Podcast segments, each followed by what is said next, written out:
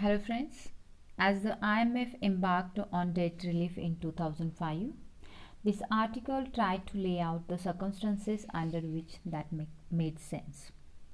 Debt relief and growth. In a number of developed countries, debt relief for low-income countries has become an important political issue.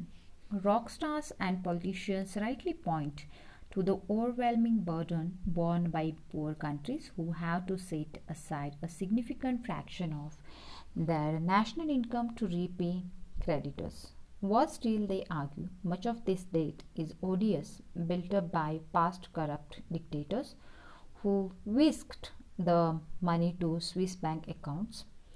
Furthermore, evidence that countries with high debt tend to have low growth suggests that debt relief can help poor countries grow. Several debt relief proposals are on the table, but there is little agreement among donors on which uh, one makes the most, most sense. The proposal typically have a one-size-fits-all flavor, in part because uniform treatment would avoid politicking by potential recipients. But would poor countries benefit from uniform treatment? This article tries to clarify some of the broad principles that could lead to an optimal debt relief proposal. Net flows, not debt relief, matter. Consider a poor country that uh, has to repay one hundred million dollars to official creditors such as developed countries or international financial in- institutions in the current period.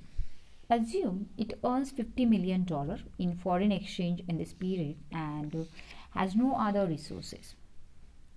Clearly, it cannot repay the debt fully out of its own resources.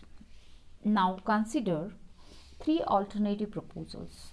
First, the creditors do not forgive the debt but lend one hundred twenty million dollars to the country. Second, creditors forgive the debt down to fifty million dollars but lend nothing. Third, creditors forgive the entire debt and lend nothing. Which alternative is best for the country?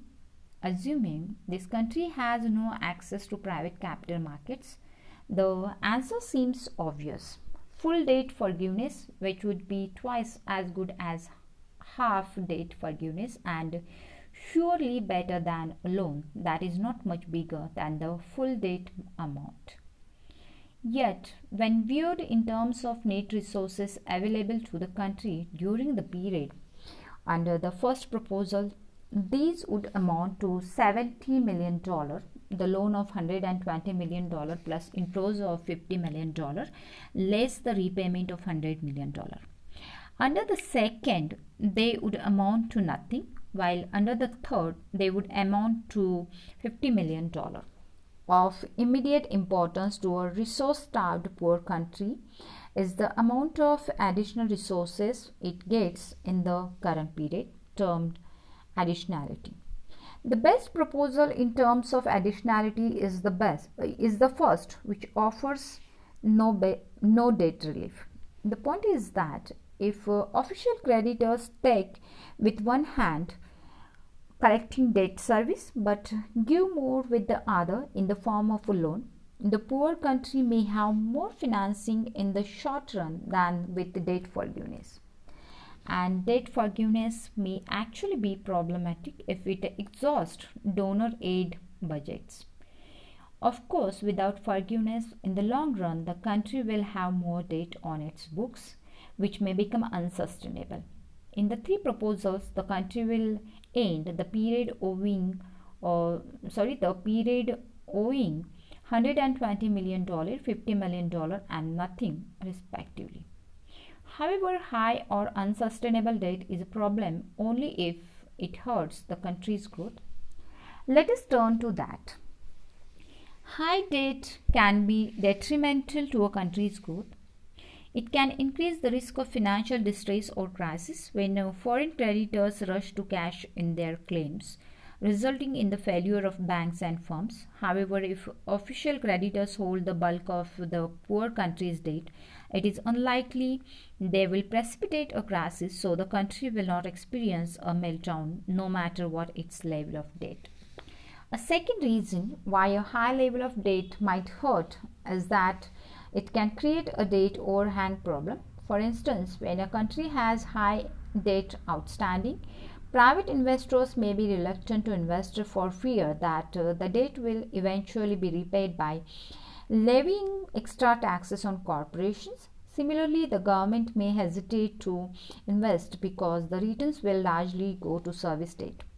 Hence, high debt can impair government, uh, impair investment and uh, thus growth, and reducing debt may be necessary to jumpstart growth.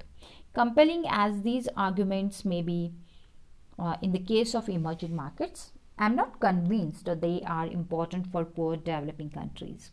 Investors in poor countries face other, more significant impediments to investment, such as a discouraging business climate and uneven regulation. A reduction in the level of government debt without any additional resources or policy change is unlikely to jumpstart investment. Some analysts have indeed found a negative correlation between debt and growth in poor countries, but there are other possible explanations. For instance, the causality could uh, run from low growth to high debt, with countries that have weak growth, which may be due to poor policies, running larger deficits and thus borrowing more.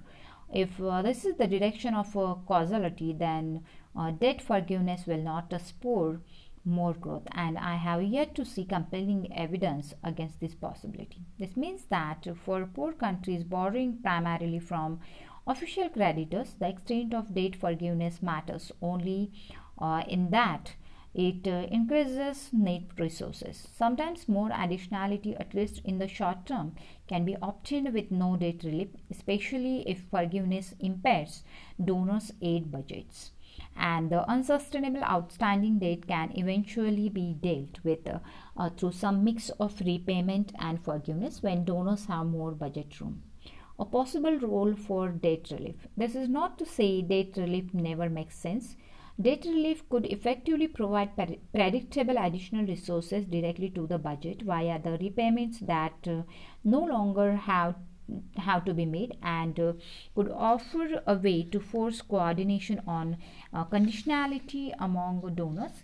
Equally important, debt relief could allow a poor country to obtain access to loans from private foreign investors. Private investors may be unwilling to lend to a highly debt, indebted country for a fear that the country will be unable to repay. But uh, if official debt is completely forgiven, or uh, sorry, if if uh, official debt is completely forgiven, uh, they will jump into lend, because uh, even the worst debtor can be trusted to service small amounts of debt. Thus, official creditors may be able to expand a country's access to private resources through debt forgiveness. Would such additional resources from the private sector be beneficial? That depends on how much official debt is left on the books, on the nature of the recipient government, and on whether projects have a commercial or a social orientation. Clearly, if most of the official debt is forgiven, The, the private sector has little need to be careful in its lending. Moreover, if the poor country's government is irresponsible, it can build up debt again by spending on worthless projects. As a result, the citizens of the recipient country will not benefit from this renewed debt buildup. In addition, donor countries will likely suffer from forgiveness fatigue the next time around. By contrast, moderate debt forgiveness can lead to higher quality investment, as the private sector will have to evaluate the uh, profitability of projects carefully, which in turn can help improve the quality of commercial projects. Of course, if projects produce a social return but no commercial one, the private sector will likely not provide any funds and official aid will be necessary. Different situations, different approaches. Let us then summarize where logic leads us. If a poor country has no access to private markets and the investment climate is uh, bleak, financial distress or debt overhang are unlikely to result from high debt or focus on debt forgiveness as opposed to the net incremental resources available in the short run. That is, additionality is misplaced.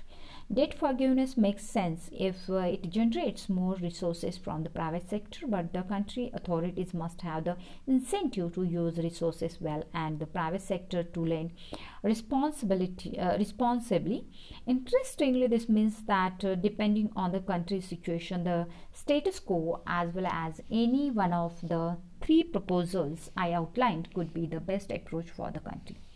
If the country's government is thoroughly corrupt, then the status quo to forgiveness and no additional um, uh, sorry if the country's government is thoroughly corrupt, then the status quo, no forgiveness, no additional aid is best, for it gives the government no official resources to misuse and limits its ability to raise private sector funds. Aid in this case should be distributed directly to non-governmental organizations. If the country has a reasonably committed government, look at the country's primary need. When social sector projects top the list, then what matters is the extent of official sector net funding. Here, the first alternative, debt, is not forgiven, but official creditors lend more, is best. But if most projects are commercially viable, the second alternative, some relief but leaving enough outstanding official debt that uh, foreign private investors lend responsibly, may be optimal. Finally, substantial debt forgiveness is prudent if the risk of financial distress really is a serious problem and unlikely eventuality. But uh, there must be an assurance that the country does not borrow up again from private creditors and game the system to get further debt relief. Donor imposed limits on borrowing may be needed. Political momentum in the developed world is building for offering some form of debt relief, and while no developing country situation will fit neatly into these categories, debt relief proposals can be better crafted. One size fits all proposals, while politically more convenient, are unlikely to benefit recipient countries as much as proposals that try debt relief and additional aid to a country's specific situation. Of course, the more transparent the proposals and the more quickly they can be implemented, the better off the recipients will be. Countries including India have often tried to argue for uh, buying stakes in commodity producers in uh, faraway lands as a way of ensuring national security. This article in State Talk in December two thousand six explains why that is mistaken. The great game again. Some commentators see the desperate search by countries to acquire commodity producing firms in other typically poor developing countries as a repeat of the Great Game. The tussle among powers like Britain and Russia for influence in the Middle East and Central Asia during the nineteenth century.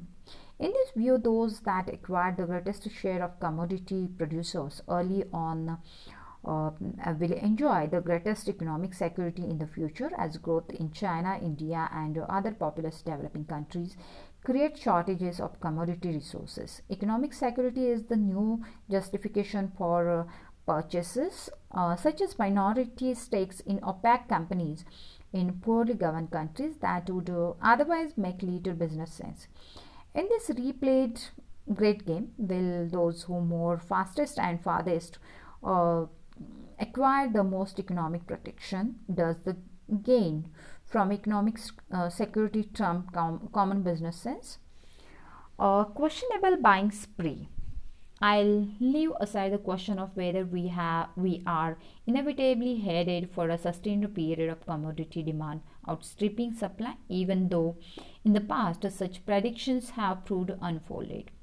Let me take as given that uh, such an eventuality is possible. To simplify the argument, I'll assume that uh, state-owned companies undertake the acquisitions and that all income and value obtained flow directly to the citizens of the acquiring state, a questionable assumption at best. Even under these strong assumptions, should a country go on an acquisition spree to protect itself?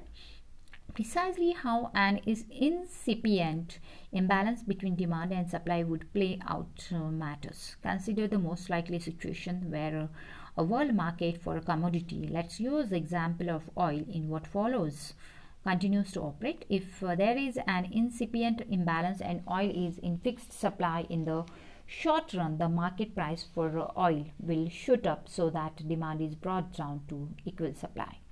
How does ownership of foreign oil assets help?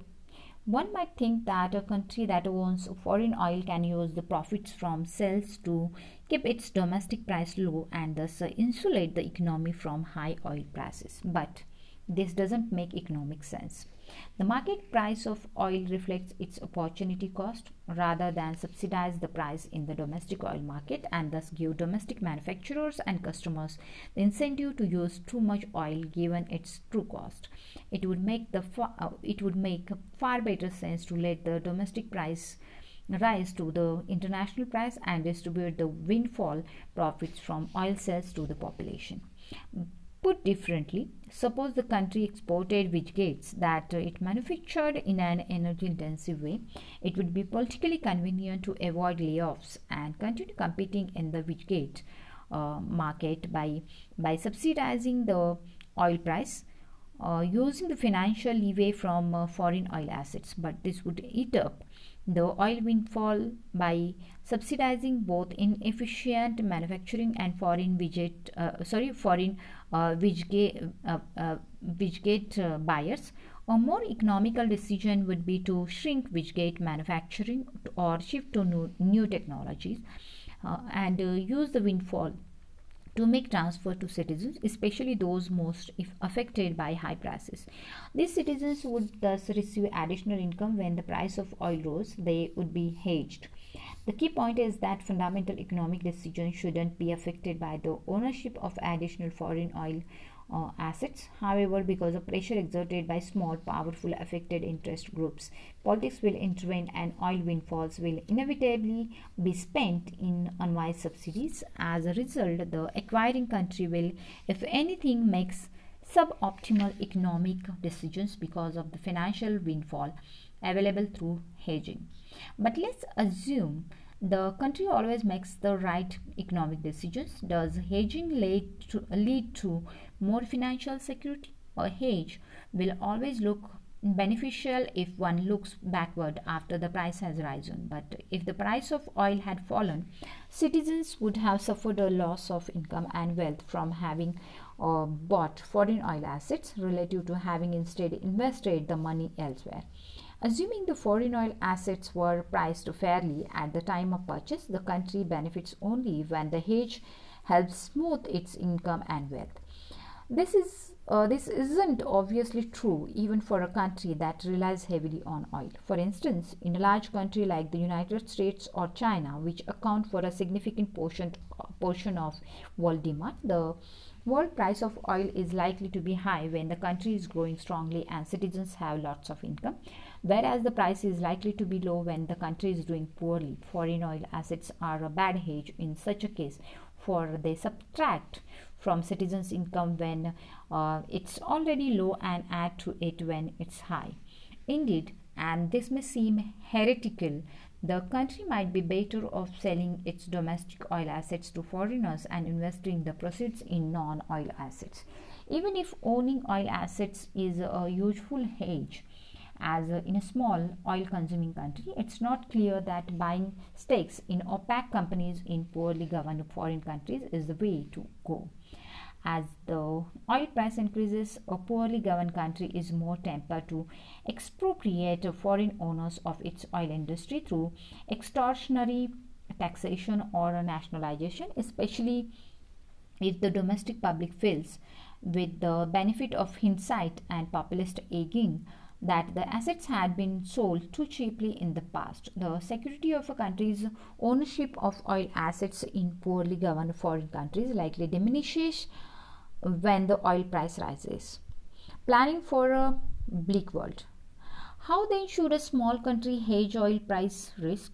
Liquid, oil-linked financial securities in well-governed financial markets, such as oil futures traded in developed markets, make the most sense. But not enough is available very far out.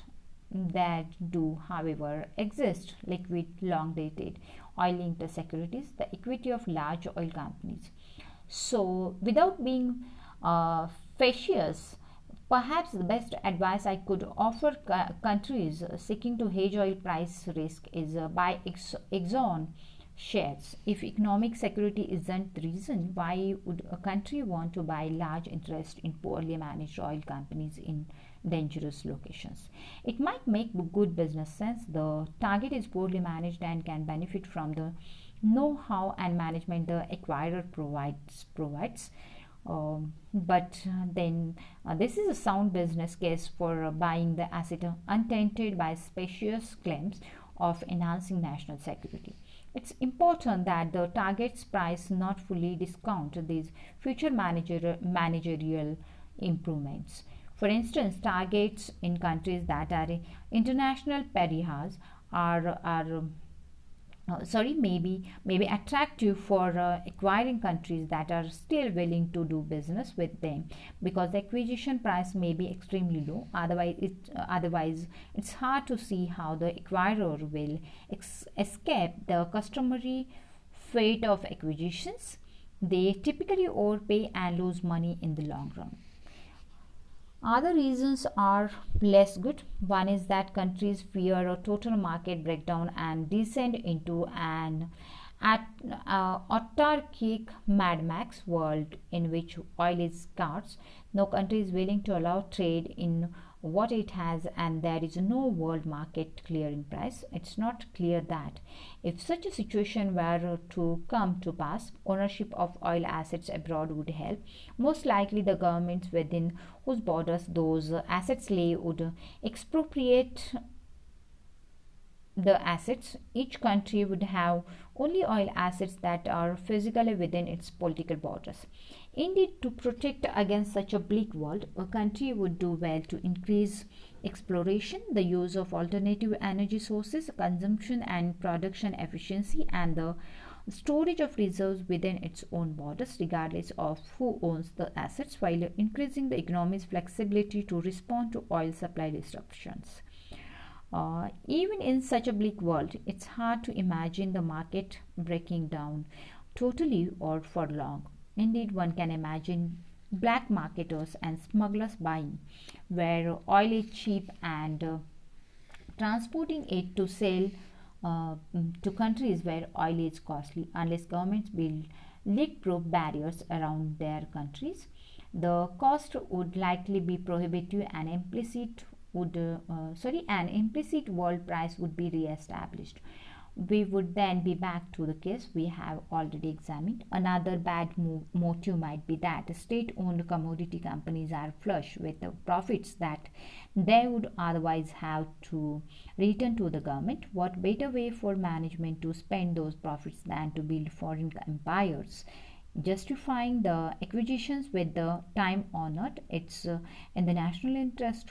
Of course, sweetening any such rationale would be any under uh, any under the table payments to acquiring managers if the transaction is non-transparent.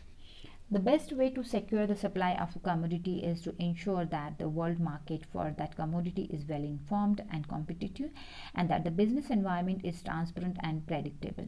Information on reserves and in investments helps market participants make sound business decisions.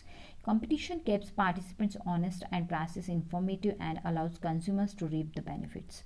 A predictable business environment allows businesses to invest for the long term. Transparency not only reduces uh, the cost associated with corruption but also protects businesses from future accusations of having obtained overly sweet deals. The bottom line is that the, the new mercantilism, I own uh, more of others than they own of me, appealing as it may be, is not going to lead to more national security. Countries are collectively most secure if the control of uh, productive assets is in the hands of those who can manage them best. Indeed, anyone who takes or keep controls uh, or, or keeps control of an asset that someone else can manage more productively is contributing to both individual and collective insecurity. The great game exacerbate, exacerbated insecurity even as uh, each power tried to secure itself. Let's hope that better sense will prevail this time. So, thank you, friends. Here Uh, today reading of a whole book, I Do What I Do, authored by Doctor Raghuram J. Rajan is over. Hope you have liked and enjoyed it. Also, you all have achieved little bit financial and economic literacy, um, actually which was my purpose behind reading this book. So thank you. Thank you very much and good night.